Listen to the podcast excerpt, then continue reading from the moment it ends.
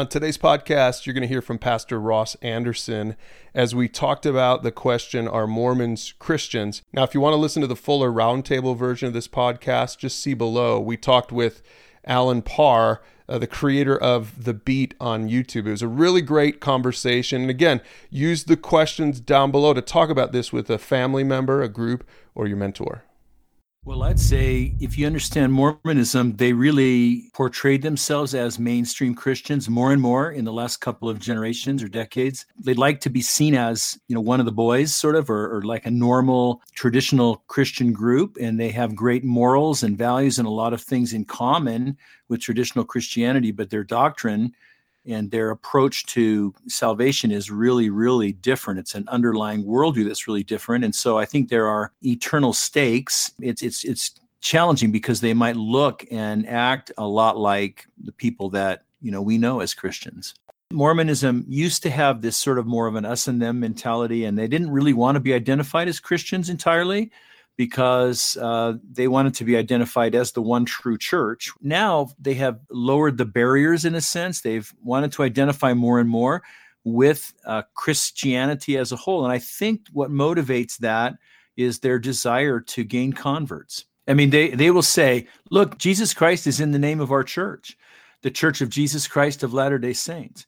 Now, it, it may have started as an attempt to uh, lower the barriers for the sake of proselytizing. But what's happened in the Mormon culture at large is that LDS people really do see themselves as legitimate Christians who maybe just have a few differences. A lot of times they'll say, Oh, we believe the same things that you do, which is farthest thing from the truth. But that's how many of them perceive the relationship between Mormonism and traditional Christianity. Well, Mormons will use a, a, they'll say, well, look, we have the name, and so therefore we're Christians or they they say well we really try to follow jesus. We really try to emulate him. He's a model for our behavior. Therefore we're christians. And so that's pretty broad. Evangelicals are saying from a biblical basis we're saying that christianity or being a christian is something that's very particular and it depends on a particular kind of relationship with god and a particular kind of decision that a person makes and so um, it's a much narrower definition.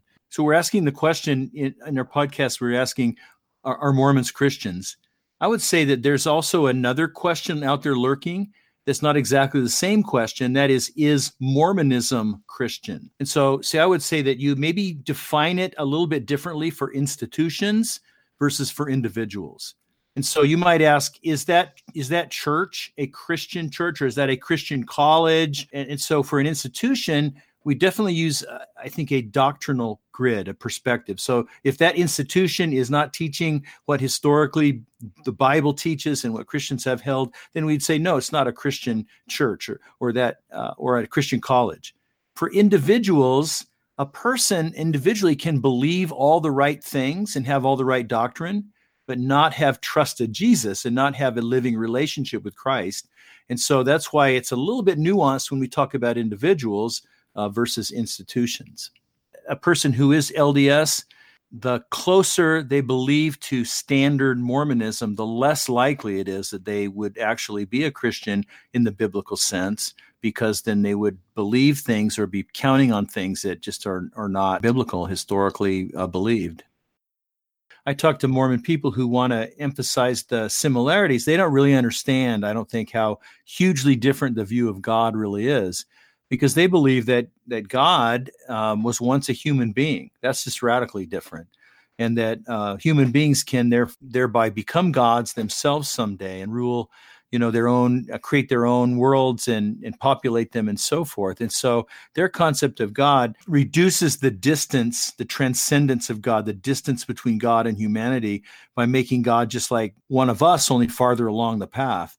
And so it completely minimizes this sense of the holiness and the otherness and the uniqueness of god. And so their god is not in any way shape or form eternal or omnipotent or unchanging or it's just uh it's so completely different than the biblical perspective on god. Now much of what they believe about jesus is derived from the four gospels so there's a lot of common ground. Between his birth and his death and resurrection the data is pretty much the same but it's jesus before his birth and jesus after the resurrection where the views of Mormonism and biblical Christianity really diverge. The idea of sin has a kind of a different meaning. They don't believe that we're sinners by nature or by birth. That they would say, yes, indeed, we sin, and sin is a problem, but uh, they don't believe that we're sinful by nature, and so therefore, sin can really be overcome by our own effort. Um, and so, when they talk about salvation, that means a couple of different things, but primarily what they mean is, you know, ultimately we can climb the ladder to become gods ourselves someday but that takes our obedience to commandments and ordinances ritual and, and different kind of covenants that we have to make. And so when jesus died on the cross they would say that was necessary but not sufficient. So it takes the death of jesus on the cross to open the door for us like to unlock the gate for us so that we can climb the ladder ourselves. And that so they have a very different meaning of, of grace the different meaning of salvation a different meaning of repentance um, but it really all comes down to a system of grace plus works. There's a place for grace. Grace is not all, but then works, your works are really important. And what you do is going to determine your eternal destiny.